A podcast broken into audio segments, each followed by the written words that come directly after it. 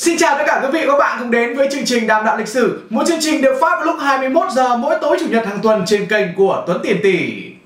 Trong bài diễn văn nhận chức của mình, Tổng thống Obama đã nhắc đến cái tên Khe Sanh như một sự hy sinh xương máu của quân đội Mỹ tại chiến trường Việt Nam. Một trận chiến mà tất cả các trang tin lớn nhất trên thế giới đều dành tới năm mươi phần trăm thời lượng để đưa tin về tình hình trận chiến. Và ngay đến cả Tổng thống Lyndon Johnson thời đó cũng đã cho dựng hẳn sa bàn Khe Sanh tại Nhà Trắng để tiện theo dõi. Thế là đã quá đủ để cho chúng ta hiểu về một trận chiến cực kỳ quan trọng và có ý nghĩa cực kỳ lớn đối với Việt Nam và Mỹ trong năm một nghìn chín trăm sáu mươi tám. Thế nhưng trước tiên, để hiểu rõ hơn về việc tại sao lại có trận đánh Khe Sanh năm một nghìn chín trăm sáu mươi tám chấn động cả thế giới như vậy, có lẽ chúng ta phải lật lại những lý do tại sao quân đội Mỹ lại có mặt tại miền Nam Việt Nam.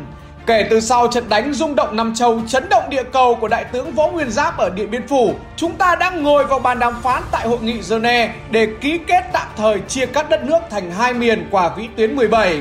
Cùng với đó, còn khẳng định rõ ràng rằng đó không được coi là biên giới chính trị hay lãnh thổ, mà đó chỉ là sự chia cắt tạm thời. Đến tháng bảy năm một nghìn chín trăm năm mươi sáu sẽ có một cuộc tổng tuyển cử tự do để thống nhất đất nước. Còn một điều cũng rất lạ đời khi Hiệp định Geneva được ký kết, đó là việc người dân hai miền có quyền tự do đi lại trong ba trăm ngày. Vậy điều này có ý nghĩa là gì và tại sao nó lại phải gai điều đó vào trong hiệp định của chúng ta? Đơn giản, bởi vì đầu tiên nó muốn chứng minh cho cả thế giới thấy hầu hết người dân miền Bắc đều muốn trốn tránh rời bỏ chế độ. Và thâm sâu hơn nữa, đó là việc di chuyển như thế sẽ khiến cho miền Nam có thêm một lực lượng quân lính tay sai, những người cực kỳ giỏi và làm tay sai cho họ. Câu hỏi đặt ra là tại sao người dân miền Bắc lại di cư vào miền Nam nhiều như vậy? Theo ước tính, có tổng số một phẩy ba triệu người di cư thì có một triệu người là di cư từ Bắc vào Nam, chỉ có ba trăm nghìn người là di cư từ miền Nam ra miền Bắc. Đơn giản, vì hầu hết một triệu người đi từ Bắc vào Nam là người theo đạo Công giáo. Họ được các cha xứ tác động khi cho rằng miền Nam có vị thủ tướng theo đạo Công giáo đang chờ họ và sẽ cấp cho họ những vùng đất phì nhiêu để làm ăn. Đó không phải là một cuộc chiến tranh bằng súng đạn, nhưng nó nguy hiểm hơn súng đạn rất nhiều lần bởi vì nó là chiến tranh tâm lý. Khi Mỹ truyền tin đi rằng miền Bắc đang chuẩn bị mở những cuộc đàn áp vào những người theo đạo Công giáo và Chúa đã vào miền Nam, Đức Mẹ Đồng Trinh đã rời miền Bắc. Quay trở lại với Hiệp định Genève, tất nhiên chẳng có một cuộc tổng tuyển cử nào xảy ra cả và Bác Hồ của chúng ta đã tiên đoán được ngay sau khi trận Điện Biên Phủ kết thúc, vì thằng Mỹ viện trợ tới tám mươi phần trăm cho Pháp chiến đấu và tất nhiên thằng nào bỏ tiền, thằng đấy làm chủ. Thế nên chiến thắng Điện Biên Phủ rồi thì chớ có mừng vội vì phải chuẩn bị đánh cả thằng Mỹ nữa. Lời tiên đoán của Bác ngày đó không sai một từ nào khi Mỹ dựng lên chế độ bù nhìn Ngô Đình Diệm, một cuộc bầu cử được dàn dựng lộ liễu đến nỗi Ngô Đình Diệm nhận được chín mươi tám phẩy hai phần trăm số phiếu bầu, trong khi trước đó không lâu, Tổng thống Mỹ thời đó là ông Eisenhower còn cho rằng không ai có thể nhận được hơn chín mươi phần trăm số phiếu trong một cuộc bầu cử tự do thực sự. Và cuộc bầu cử gian lận ngày ấy đã được người ta phanh phui ra khi chả hiểu sao ông Diệm nhận được hơn sáu trăm nghìn phiếu bầu ở Sài Gòn, trong khi chỉ có bốn trăm nghìn cử tri ghi tên. Một cuộc bầu cử thật lạ đời. Và đó cũng chính là lý do mà chẳng có một cuộc tổng tuyển cử thống nhất hai miền Nam Bắc nào được diễn ra vào năm một nghìn chín trăm năm mươi sáu nữa cả, vì chính quyền của Ngô Đình Diệm tin chắc chắn rằng chiến thắng sẽ thuộc về tay của chính phủ Việt Nam Dân Chủ Cộng Hòa dưới sự lãnh đạo của Chủ tịch Hồ Chí Minh. Bởi lúc đó, uy tín của Bác và chính phủ Việt Nam Dân Chủ Cộng Hòa rất lớn, phù hợp lòng dân, lại vừa đánh Pháp tơi bời tại Điện Biên Phủ lừng lẫy Nam Châu. Thậm chí, tình báo Mỹ đã kết luận nếu có bầu cử thì ít nhất khoảng tám mươi phần trăm dân số sẽ bầu cho Chủ tịch Hồ Chí Minh. Mà cũng không cần xê i a và Tổng thống Mỹ nói, lúc đó dư luận thế giới và cả nước ai cũng biết nếu như bầu cử thì Chủ tịch Hồ Chí Minh sẽ chiến thắng. Kết quả bầu cử đã được mọi người biết trước ngay từ đầu. Bản chất của việc phá bỏ những cam kết trong Hiệp định Genève của Mỹ là bởi vì Mỹ quá lo sợ vào một hiệu ứng domino sẽ xảy ra tại Việt Nam, Lào và Campuchia, bởi vì nếu Việt Nam thống nhất đất nước sẽ kích thích phong trào cộng sản và phong trào giải phóng dân tộc trên toàn thế giới. Chính vì thế mà Mỹ muốn dựng lên một con đê chắn làn sóng cộng sản phát triển và con đê ấy mang tên vĩ tuyến mười bảy. Cũng chính vì quá tin vào học thuyết domino kia mà cả năm đời Tổng thống Mỹ đã đều phải bại trận tại Việt Nam. những bộ não thiên tài của nước Mỹ đã nghĩ ra đủ mọi chiến lược, từ chiến tranh đặc biệt cho đến chiến tranh cục bộ rồi Việt Nam hóa chiến tranh. Thế nhưng tất cả đều thất bại hoàn toàn. Chiến lược chiến tranh đặc biệt của Mỹ bắt đầu từ tháng năm năm một nghìn chín trăm sáu mươi mốt bởi hai bộ não của Eugen Staley, nhà kinh tế học của Viện Nghiên cứu Stanford thuộc Đại học Stanford và Đại tướng Maxwell Taylor. Kế hoạch với phương châm quân đội Việt Nam Cộng Hòa, cộng cố vấn Mỹ, cộng vũ khí Mỹ, cộng viện trợ Mỹ bằng bình định Việt Nam trong mười tám tháng. Thế nhưng nó đã bị thất bại vì Mỹ muốn lấy các ấp chiến lược làm xương sống. Các ấp chiến lược là nơi mà Mỹ muốn áp dụng mô hình như mình đã làm thành công ở Philippines để sang lọc tìm ra những người theo cộng sản. Vì nó nghĩ Philippines làm được thì mang về Việt Nam chắc chắn sẽ làm được. Thế nhưng, đó chính là sai lầm lớn nhất trong chiến lược chiến tranh đặc biệt của Mỹ. Khi người dân Việt Nam chẳng ai muốn rời bỏ quê hương bản làng của mình để đi đâu cả, thì giờ lại bị đưa vào trong một cái ấp, được bảo vệ kiên cố, việc ra vào vô cùng khó khăn, mọi hoạt động ma chay cưới hỏi đều phải diễn ra trong nhà thờ, trong ấp. Thậm chí, ai không đến nhà thờ còn bị điền tên vào sổ đen và có thể bị thủ tiêu bất cứ lúc nào. Sai lầm đó của Mỹ được chính giáo sư sử học của họ, ông Randy Roberts cho rằng, cái gọi là chương trình ấp chiến lược thực chất là lùa nông dân Việt Nam ra khỏi làng quê tổ tiên của họ và nhốt họ trong những khu đất rào quanh chắc chắn, giống như một nhà tù hơn là các cộng đồng thực sự. Chiến lược chiến tranh đặc biệt bị phá sản, Mỹ lại phải chuyển sang chiến lược chiến tranh cục bộ. Lần này thì thay bằng quân đội Việt Nam Cộng Hòa, Mỹ cử trực tiếp quân đội của mình và quân đội các nước đồng minh đến tận chiến trường miền Nam. Từ ngày tám tháng ba năm một nghìn chín trăm sáu mươi lăm, Mỹ bắt đầu cho quân đổ bộ vào Đà Nẵng và số quân đổ bộ vào nước ta ngày càng tăng, cao nhất có lúc lên tới một triệu quân, bao gồm cả quân của các nước đồng minh Mỹ. Để đánh được một triệu quân được trang bị từ đầu đến chân như này thì bài toán đặt ra dành cho ta là quá khó. Về tương quan lực lượng thì ta chỉ có tổng cộng hai trăm nghìn quân, trang bị vũ khí thì thô sơ, vậy làm thế nào mà một có thể địch được năm? Chính vì thế mà Tổng Bí thư Lê Duẩn đã chỉ đạo chiến lược chúng ta đánh để thắng thằng Mỹ là không thể vì nó quá đông và mạnh. Thế nhưng phải làm mọi cách để cho nó cảm thấy không nhai được, nó hóc rồi tự nó sẽ nhè ra. Và điều đó là hoàn toàn có cơ sở, vì thằng Mỹ là thằng nhà giàu, nó rất mạnh nên nó quen đánh nhanh rồi, nó toàn đánh ba năm hoặc cùng lắm là năm năm chứ không có lâu hơn. Thế nên chúng ta cần phải xác định phương án đánh lâu dài, đánh bền bỉ. Phương châm chiến lược được đề ra rồi, nhưng bây giờ chúng ta phải đánh như nào, đánh vào đâu, đánh bao giờ thì nó là một bài toán khác. Cuối cùng chúng ta đã chọn đánh vào Khe Sanh năm một nghìn chín trăm sáu mươi tám, trận đánh mà cả thế giới phải nín thở để chờ đợi. Có hai câu hỏi được đặt ra ở đây. Đầu tiên là tại sao chúng ta lại chọn Khe Sanh để đánh mà không phải là một địa điểm khác? Bởi vì Khe Sanh là mắt thần của tuyến hàng rào phòng ngự điện tử McNamara. Hàng rào này được dựng lên để Mỹ chặn đường tiếp viện của ta từ miền Bắc và miền Nam. Chính vì thế, đánh được Khe Sanh là dỡ được hàng rào McNamara. Lúc đó, tiếp viện của chúng ta từ Bắc vào Nam sẽ dễ dàng hơn rất nhiều. Câu hỏi thứ hai là tại sao chúng ta lại đánh vào năm một nghìn chín trăm sáu mươi tám mà không phải sớm hơn hay muộn hơn? Nếu đánh sớm hơn mà chúng ta thắng, thì tướng Mỹ vẫn có quyền xin thêm viện trợ vì số lượng quân như vậy là chưa đủ với kế hoạch bốn năm của họ đặt ra. Còn nếu như đánh muộn hơn thì Mỹ chẳng gặp một áp lực gì cả, vì năm một nghìn chín trăm sáu mươi tám là nó chuẩn bị bầu cử tổng thống, bầu cử xong mới đánh thì chả còn ý nghĩa gì nữa cả. Chính vì thế mà chúng ta buộc phải đánh vào năm một nghìn chín trăm sáu mươi tám để tạo áp lực lên chính trị nước Mỹ. Năm một nghìn chín trăm sáu mươi tám đã được chọn là năm của một cuộc tiến công nổi dậy, thế nhưng cụ thể hơn nữa là chúng ta đánh vào ngày nào, đánh vào giờ nào. Tương quan lực lượng như thế thì tất nhiên phải chọn thời điểm mà địch ít đề phòng nhất và phải làm sao xé lẻ được quân địch ra để đánh. Chính vì câu hỏi đó mà chúng ta đã chọn Khe Sanh làm nơi để nghi bình định. Mục đích là khiến được toàn bộ những đội quân tinh nhuệ nhất của địch phải dồn vào đó để sơ hở những địa điểm trọng yếu nhất ở thành phố để ta có điều kiện tấn công. Thế nhưng quan trọng là giờ phải nghi binh bằng cách nào khi mà ta và địch đã lừa nhau quá nhiều rồi và quân Mỹ cũng đã quá hiểu cách lừa của Việt Nam. Chính vì điều đó mà lần này chúng ta nghi binh như không nghi binh, đánh như không đánh, thật mà giả, giả mà thật, khiến địch không biết đường nào mà lần. Vẫn chuẩn bị quân để đánh Khe Sanh rầm rộ chú đáo, lại còn là lần đầu tiên chúng ta mang cả xe tăng vào đó để đánh địch. Thế nhưng vẫn giả giả nói thẳng luôn với Mỹ rằng là bọn tao sẽ đánh thẳng vào các địa điểm trọng yếu của mày trong thành phố.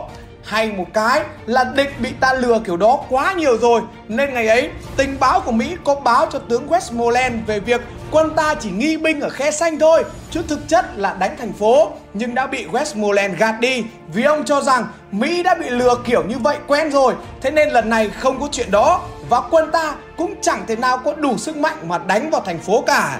Chính vì sự chủ quan đó của Mỹ mà mọi thứ đi đúng như những gì mà chúng ta đã vạch ra trong kịch bản.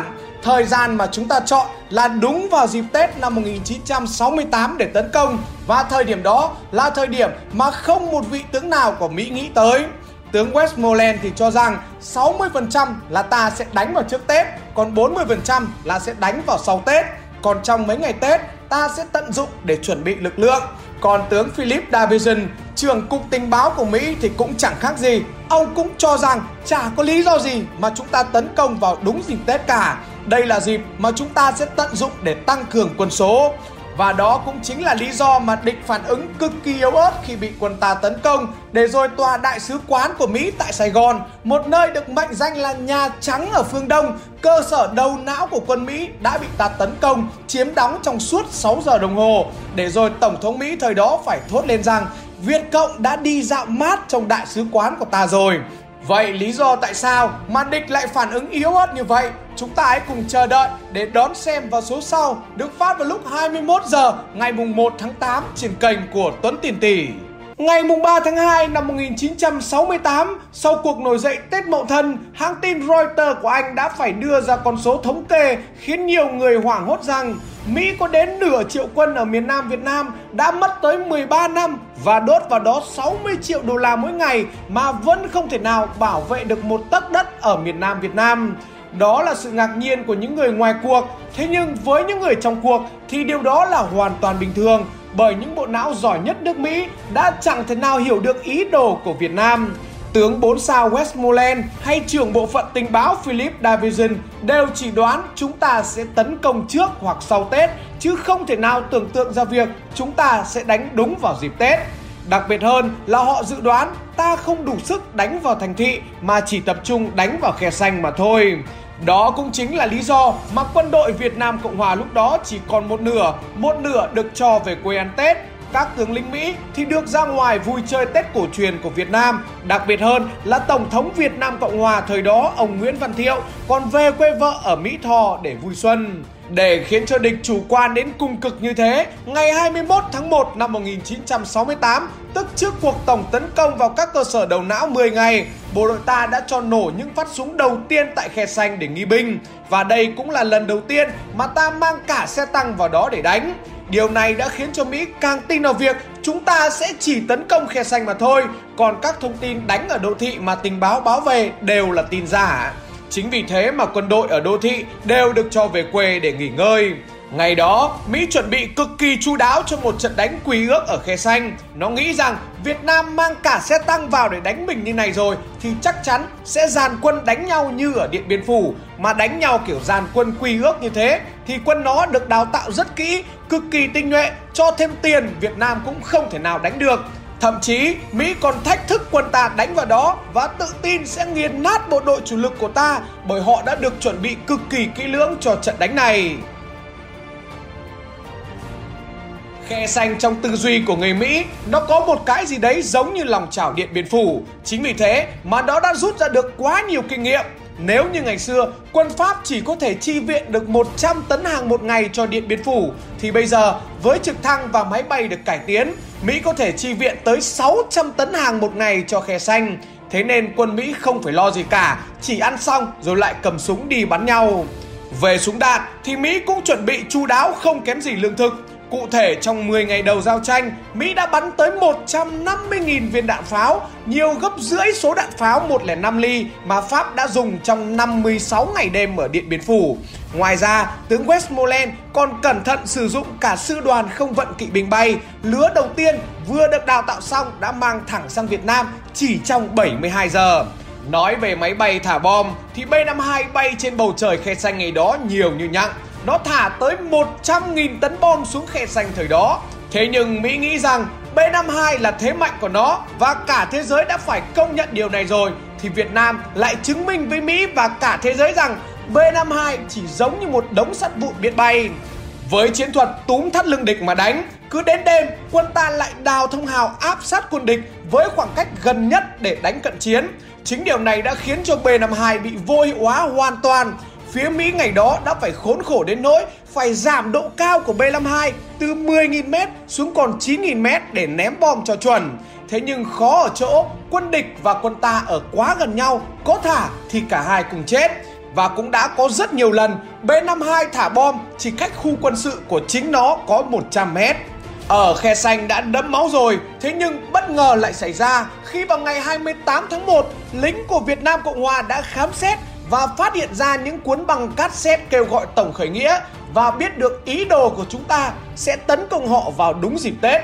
Khốn nạn cho Việt Nam Cộng Hòa ngày ấy, khi ngày ba mươi tháng một, tức là trước cuộc tấn công của ta một ngày, họ có cho đăng tin lên đài phát thanh để kêu gọi binh lính trở về đơn vị, nhưng chả mấy ai thi hành.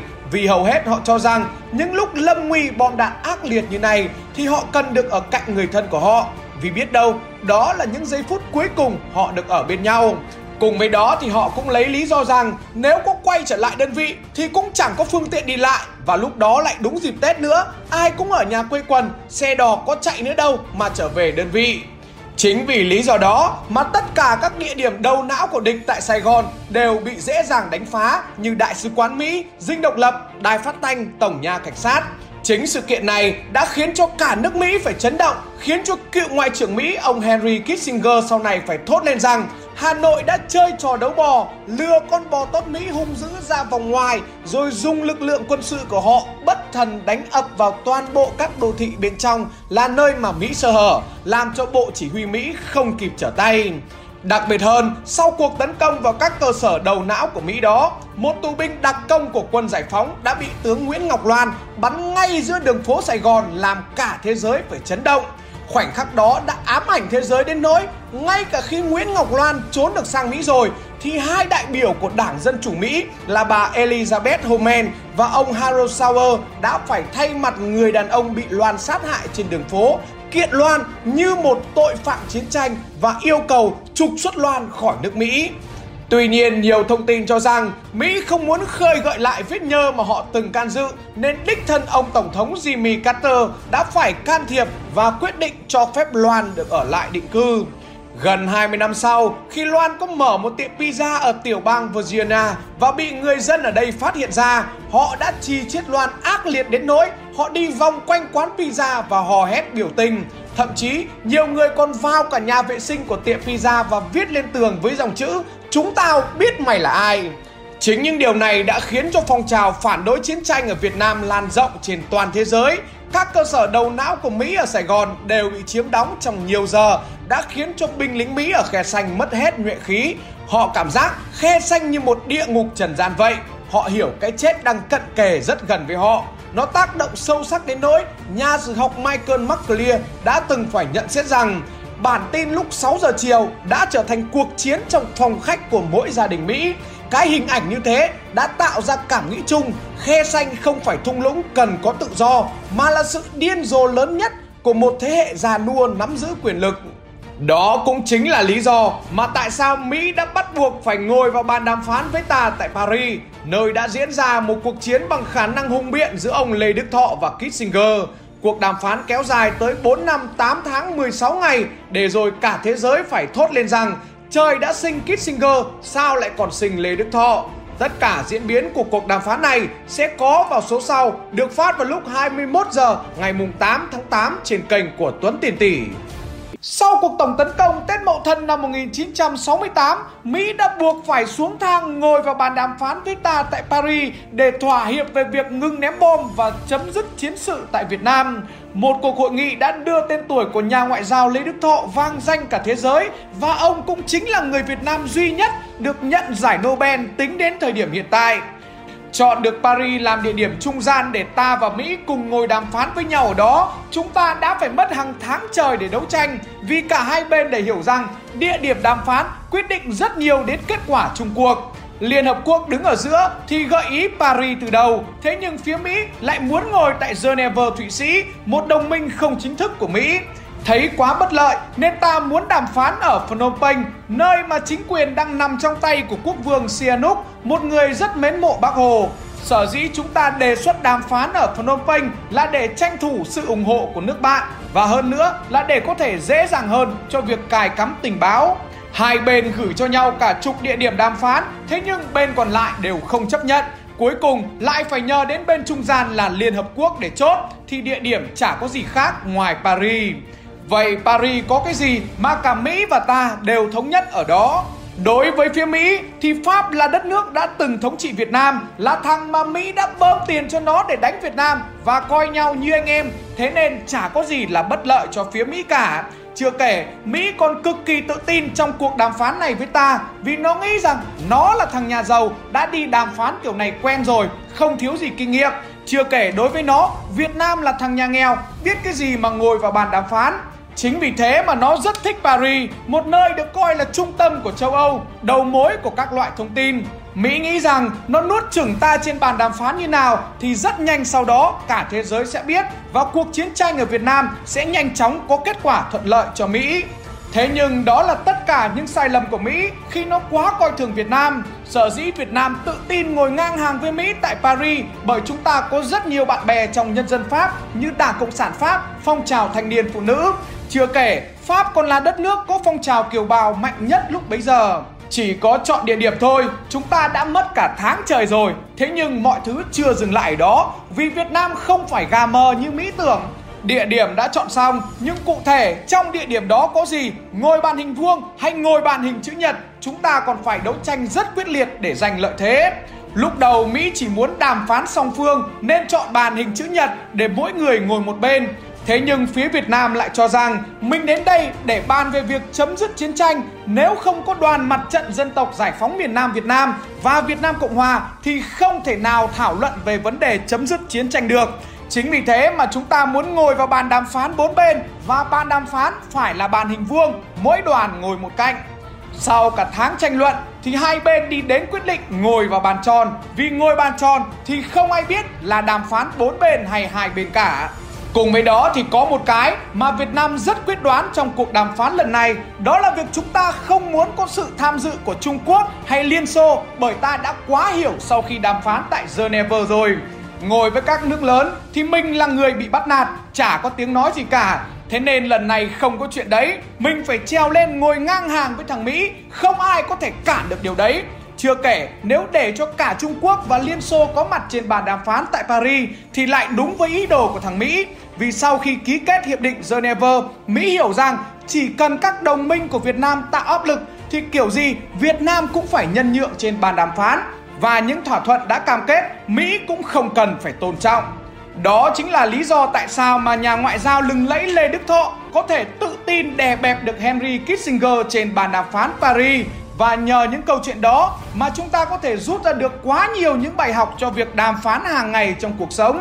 Ngay cả đến việc cưỡi ét hát chở bạn gái đi chơi, chúng ta cũng có thể áp dụng được để chinh phục đối phương nhờ việc chọn địa điểm trong ngày đầu hẹn hò. Hay chỉ cần nhìn vào vị trí ngồi là có thể xác định được vị thế của mình trong mắt đối phương. Nếu buổi đầu hẹn hò mà ngồi đối diện nhau thì chứng tỏ bạn và người ấy vẫn đang ở thế cạnh tranh.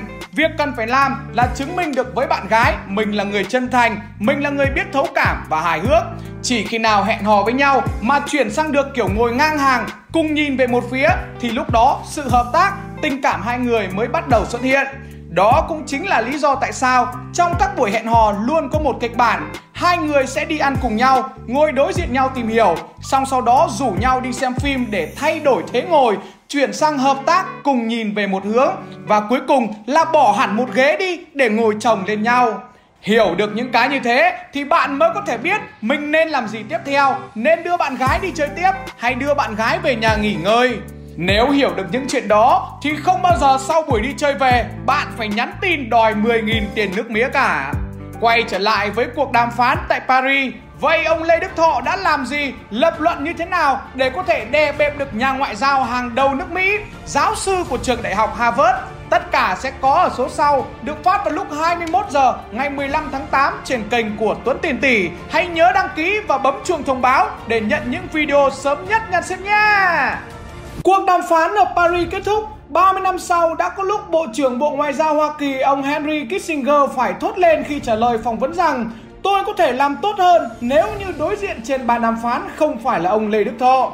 Đây có thể được coi là một minh chứng sống cho tài ngoại giao của ông Thọ, một người chả có tiếng tăm gì trước khi ngồi vào bàn đàm phán với Kissinger. Kissinger nổi tiếng là một người kiêu ngạo, thích khoe mẽ, chính vì thế mà ông tự tin đè bẹp Lê Đức Thọ. Ngay từ những lần gặp mặt đầu tiên, Kissinger đã muốn phủ đầu ông Thọ bởi tấm bằng tiến sĩ Harvard của mình. Ông nói với ông Thọ rằng, tôi là giáo sư của Đại học Harvard, mà một giáo sư của Đại học Harvard thì không bao giờ phát biểu ít hơn năm mươi tư phút. Ngay lập tức thì Kissinger đã bị ông Thọ trả đòn bằng một câu nói rất thấm. Tôi thì chẳng phải giáo sư tiến sĩ gì, nhưng thằng con trai của tôi, nó là tiến sĩ. Chỉ nghe đến thế thôi, Kissinger đã đủ hiểu mình bị hớ nên chẳng thể nói lại được.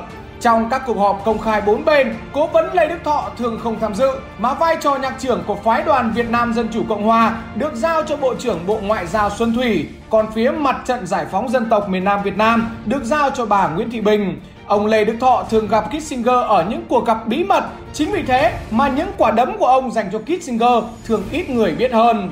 Kissinger nổi tiếng với tài nói quanh co và kỹ thuật không nói sự thật nhưng cũng không phải nói dối. Chính vì thế mà ông Lê Đức Thọ đã cực kỳ cẩn thận trong từng pha ra đòn của mình. Những cuộc đàm phán kín tiếng giữa ông Lê Đức Thọ và Kissinger luôn là tâm điểm chú ý của giới báo chí. Họp trong phòng, thế nhưng những phóng viên còn thuê luôn cả nhà bên cạnh, dỡ mái ngói để treo lên rồi chĩa máy ảnh sang. Từng cử chỉ khuôn mặt, cơ thể của ông đều được theo dõi và phân tích rất kỹ. Chính vì những điều này mà ông Lê Đức Thọ luôn rất chỉnh chu trong từng hành động, ngay cả đến ăn mặc ông cũng rất cầu kỳ. Có thể nhìn bề ngoài ông Thọ chỉ mặc những bộ vest bình thường như bao nhà ngoại giao khác, thế nhưng tinh tế ở chỗ trên tay ông luôn đeo một chiếc nhẫn. Đó không phải là chiếc nhẫn cưới, không phải chiếc nhẫn bằng vàng hay chiếc nhẫn đó đính kim cương, mà nhẫn đó là chiếc nhẫn được gò từ mảnh xác máy bay của Mỹ bị bắn rơi ở miền Bắc Việt Nam, một món trang sức thay cho mọi lời nói. Cẩn thận là thế, thế nhưng cũng có lần ông Thọ bị hớ để rồi khiến cho cả thế giới bị hớ theo. Đó là lần sau khi đàm phán với nhau xong, lúc bước ra đến cửa báo chí bắt được ảnh ông Thọ đang cười. Và thế là họ làm luôn một loạt bài nói về chiều hướng tích cực của hội nghị Paris. Bộ Chính trị Hà Nội theo dõi tin tức thấy vậy, liền hớn hở gọi sang luôn xem có gì tiến triển hay không mà ông Thọ cười tươi như thế. Lúc đó ông Thọ nói ra thì mới biết, hóa ra là Kissinger bắt tay quá chặt nên ông đành phải cười thôi, chứ không biết làm sao cả, chả nhẽ lại khóc. Nói về Kissinger, một người được mệnh danh là cây đại vĩ cầm về địa chính trị của Mỹ, một người đã quá quen với việc đàm phán. Chính vì thế mà ông có rất nhiều các chiêu trò khác nhau khi ngồi với ông Lê Đức Thọ. Trò mà Kissinger hay biểu diễn nhất đó chính là trò câu giờ để ông Lê Đức Thọ mệt lử ra rồi đến đêm muộn mới bàn vào công việc. Vì ông Lê Đức Thọ hơn Kissinger đúng một giáp, lúc ngồi vào bàn đàm phán, ông Thọ đã khoảng sáu mươi tuổi, còn Kissinger mới chỉ có bốn mươi tám tuổi thôi. Chính vì thế mà Kissinger nghĩ sức đâu mà cái thân già sáu mươi tuổi kia có thể trụ được đến đêm. Lúc đó ra điều kiện gì thì ông Thọ cũng phải nhanh chóng gật đầu. Thế nhưng với khả năng đọc vị cực tốt của mình, ông Thọ đã bắt bài được Kissinger nên càng về đêm thì ông đàm phán lại càng tỉnh, nên gần như ông đấm Kissinger không trượt phát nào.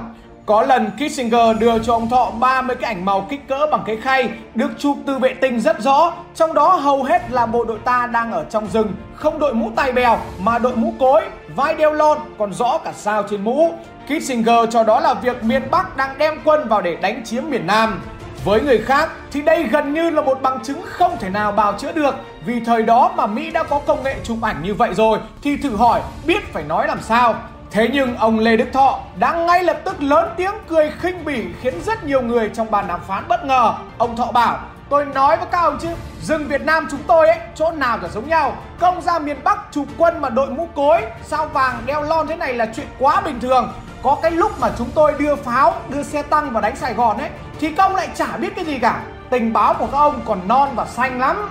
Kissinger cứ tưởng có những tấm ảnh đó là nắm chắc phần thắng trong tay, thế nhưng không ngờ lại bị ăn quả phản đòn đau đến điếng người. Có một lần nữa, Kissinger lên giọng và nói với ông Thọ, ông Thọ này, nếu ông cứ cứng như thế này ấy, thì có lẽ chiến tranh sẽ còn tiếp tục và bom đạn sẽ còn rơi ở miền Bắc đấy. Nghe vậy ông Thọ đập bàn chửi ngay, này, tao nói cho mày biết nhá, không phải tao với mày mới đánh nhau từ hôm qua đâu, tao với mày đánh nhau bốn năm năm nay rồi. Bom đạn rơi nhiều rồi, thế nên đừng có đem bom đạn ra mà dọa. Kissinger nghe thấy thế chả biết nói lại gì, chỉ biết lần sau Kissinger rút kinh nghiệm hơn. Đến gặp ông Lê Đức Thọ thì Kissinger mang theo một bức điện của Tổng thống Nixon ẩn ý nói về việc đe dọa ngừng đàm phán, ném bom trở lại. Lần này ông Lê Đức Thọ cũng không ngần ngại, vẫn phà ngay: "Này, bỏ cái trò ấy đi, đánh nhau mãi rồi, đàm phán cũng gần năm năm rồi, đừng có dùng đe dọa với Việt Nam." Trước thái độ đó của Mỹ, ông Lê Đức Thọ đã nhận định bằng hai câu thơ: "Dằn lòng chờ đợi ít lâu, chây ra thì cũng năm sau vội gì." Ý muốn nói là thôi, nếu Mỹ thích dây dưa thì ta sẽ đợi thêm, cùng lắm là đánh thêm một năm nữa, năm sau rồi giải phóng miền Nam. Thực tế diễn ra đúng như vậy. Sau khi cuộc đàm phán tạm thời rơi vào bế tắc, ông Lê Đức Thọ vừa rời Paris về đến Hà Nội thì Tổng thống Nixon ra lệnh khai màn chiến dịch Linebacker hai, hòng san phẳng Hà Nội, buộc ta phải ký kết Hiệp định Paris theo những điều kiện của họ. Thế nhưng có lẽ đó là trận thua đau nhất của Mỹ khi pháo đài bay B năm mươi hai, một vũ khí được coi là bất khả xâm phạm, chưa từng nước nào bắn rơi được, thì lại rụng như sung trên bầu trời Hà Nội. Tất nhiên anh em cũng biết rồi, số này đã quá dài, còn nói về trận Điện Biên Phủ trên không nữa thì anh em làm sao có sức để xem được. Chính vì thế mà hẹn anh em vào số sau xem Việt Nam đã dùng công nghệ gì để đánh B năm mươi hai khiến cả thế giới phải thán phục. Tất cả sẽ có vào hai mươi mốt giờ thứ Bảy ngày hai mươi hai tháng tám trên kênh của Tuấn Tiền Tỷ. Hãy nhớ đăng ký kênh và bấm chuông để nhận những video mới nhất nhé xem nha. Vâng, và chương trình Đàm Đạo Lịch Sử ngày hôm nay xin phép được tạm dừng tại đây. Xin cảm ơn sự quan tâm theo dõi của tất cả quý vị và các bạn. Và hãy nhớ đăng ký cho kênh Tuấn Tiền Tỷ để em đạt được một triệu sub đấy nhé.